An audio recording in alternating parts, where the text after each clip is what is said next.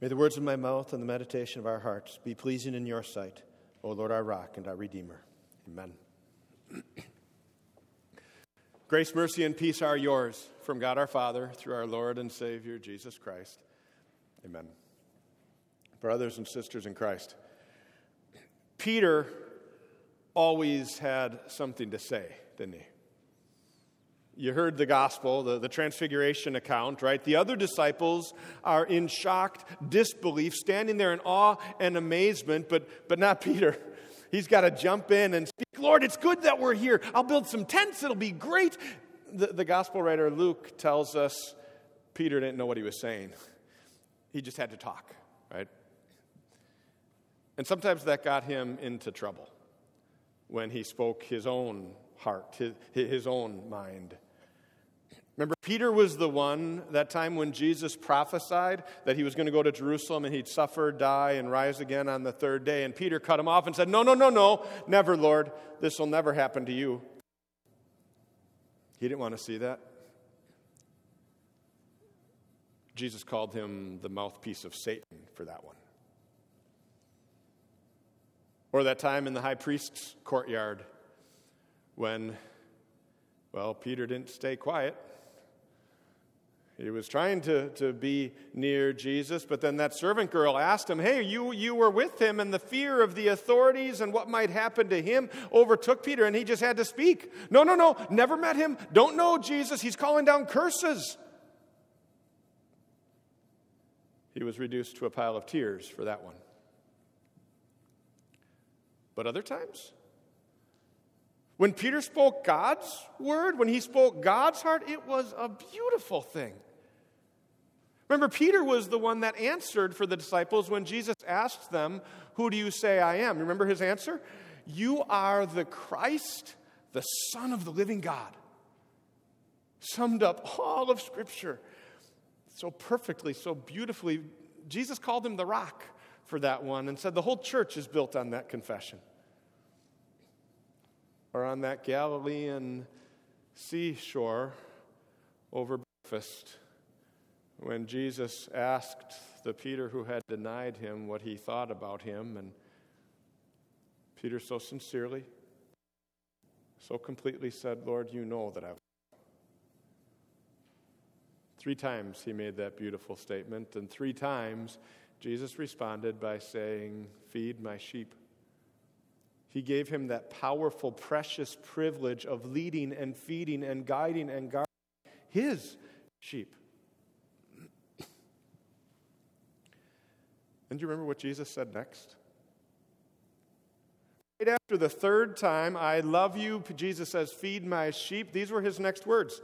I tell you the truth. When you were younger, you dressed yourself and went where you wanted, but when you are old, you will stretch out your hands and someone else will dress you and lead you where you do not want to go. And then the gospel writer explained that this was a prophecy. Jesus said this to indicate the kind of death by which Peter would glorify God. So, for the rest of his life, Peter knew without a shadow of a doubt, because Jesus said it, that he would die an untimely death. But he also knew that he had a very important task, a, a huge purpose to feed Jesus' sheep. So, Peter did all he could to make sure that Jesus' sheep, that we were taken care of before he had to die. This text is from Peter's second inspired letter to us sheep. As he's trying to give us what we absolutely need, as he's doing his best to feed Jesus' sheep.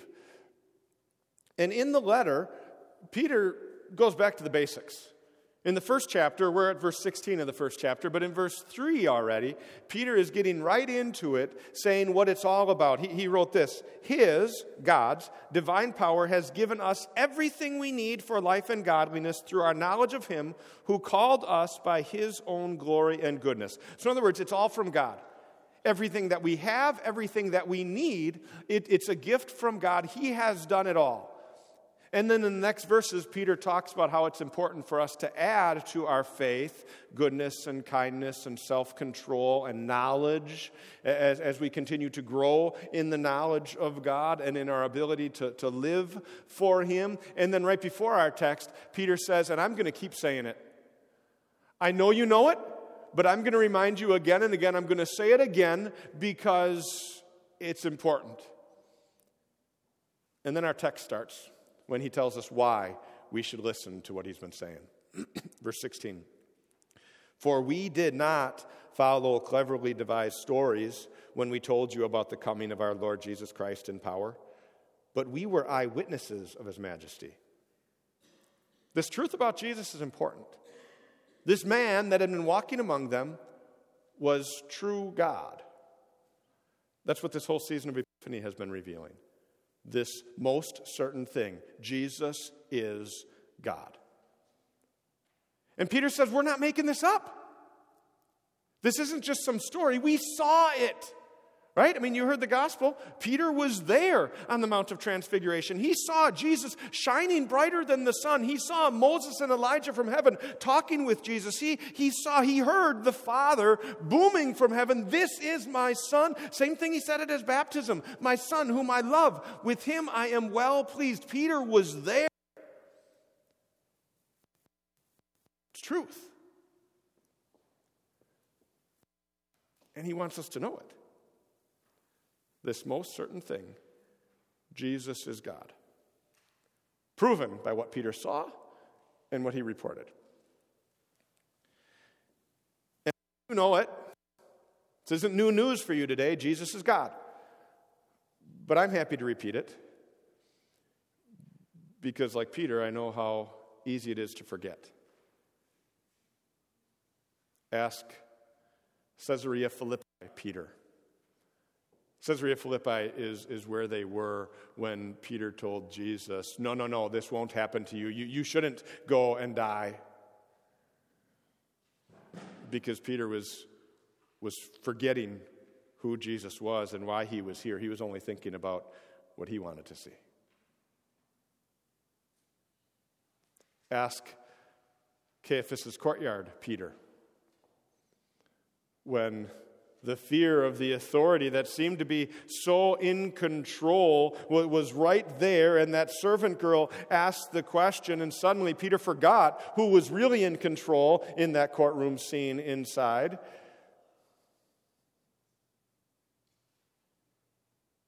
And he denied the Savior.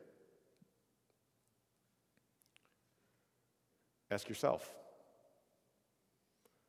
when you're at work and the fear of what they might think causes you to forget what you know, or at least act like you don't know it.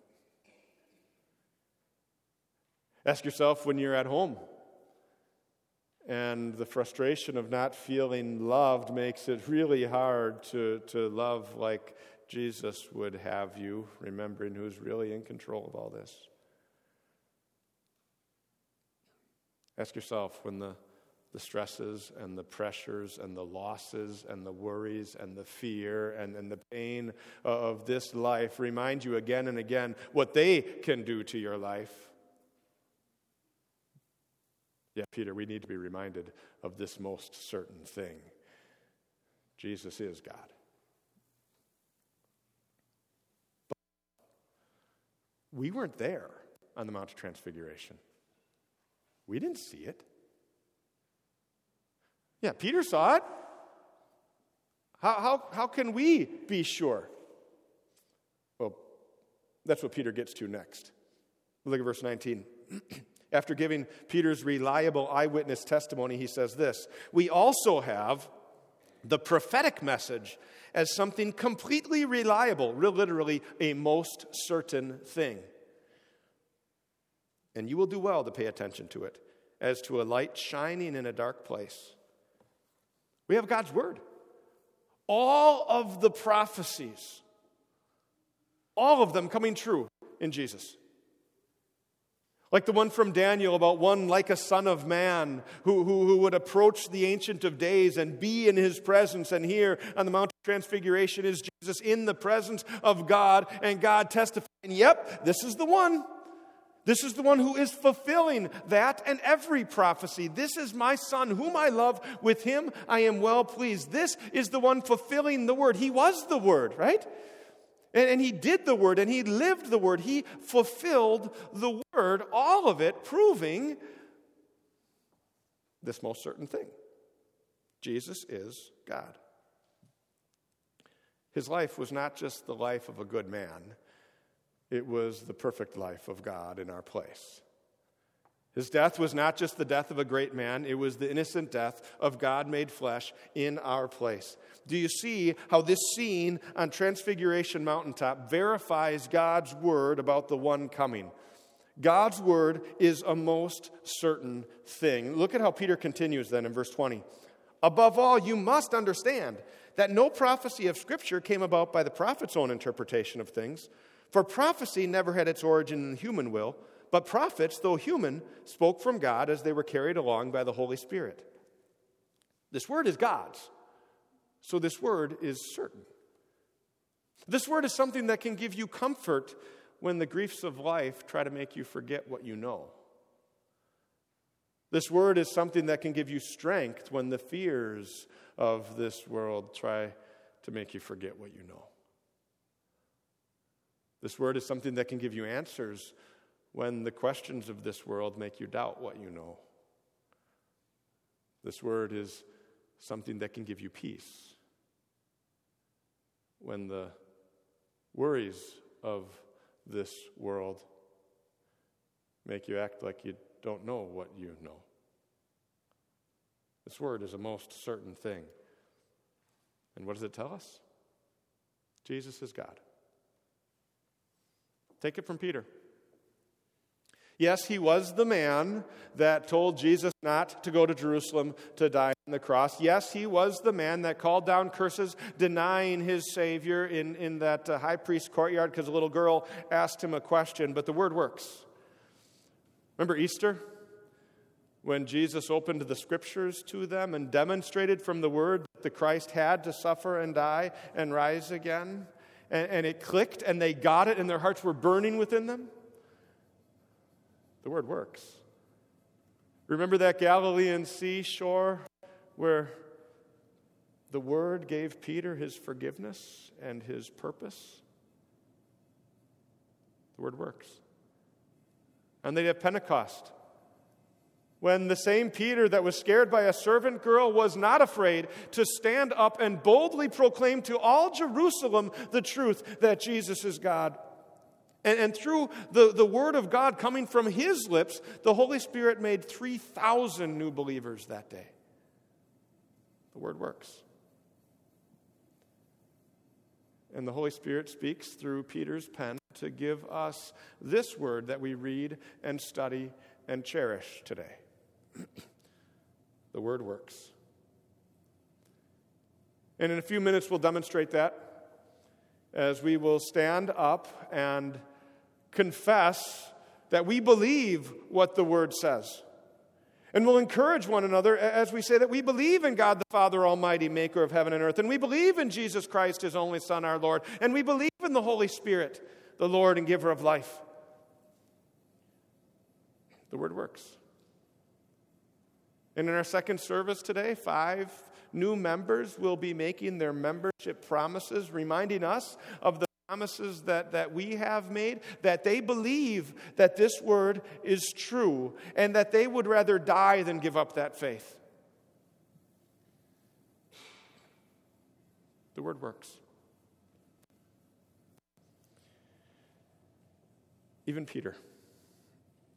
Tradition says that not long after writing this, he was crucified put to death because he would not stop proclaiming it, this most certain thing. Jesus is God, Jesus is our Savior.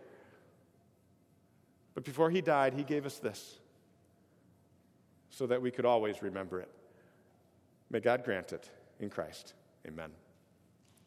Now may the peace of God that passes all understanding keep your hearts and minds through faith in Christ. Amen.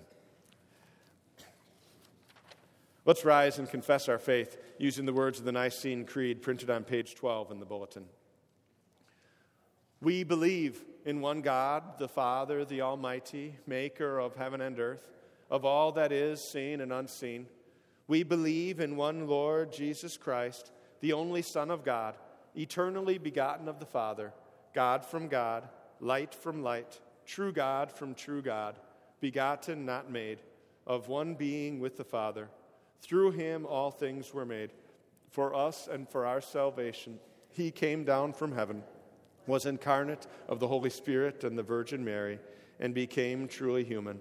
For our sake, he was crucified under Pontius He death and was buried. On the third day, he rose again in accordance with the Scriptures. He ascended into heaven and is seated at the right hand of the Father. He will come again in glory to judge the living and the dead and his kingdom will have no end. We believe in the Holy Spirit, the Lord, the giver of life, who proceeds from the Father and the Son, who in unity with the Father and the Son is worshiped and glorified, who has spoken through the prophets. We believe in one holy Christian and apostolic church. We acknowledge one baptism for the forgiveness of sins. We look for the resurrection of the dead and the life of the world to come. Amen. You may we take this opportunity to give our gifts of thanks and God in the form of our offering. As the offering is gathered, please do fill out the friendship registers that are being handed down the aisle. As you put your information in there, uh, it better allows us to do what God has called us together to do encourage one another on toward love and good deeds.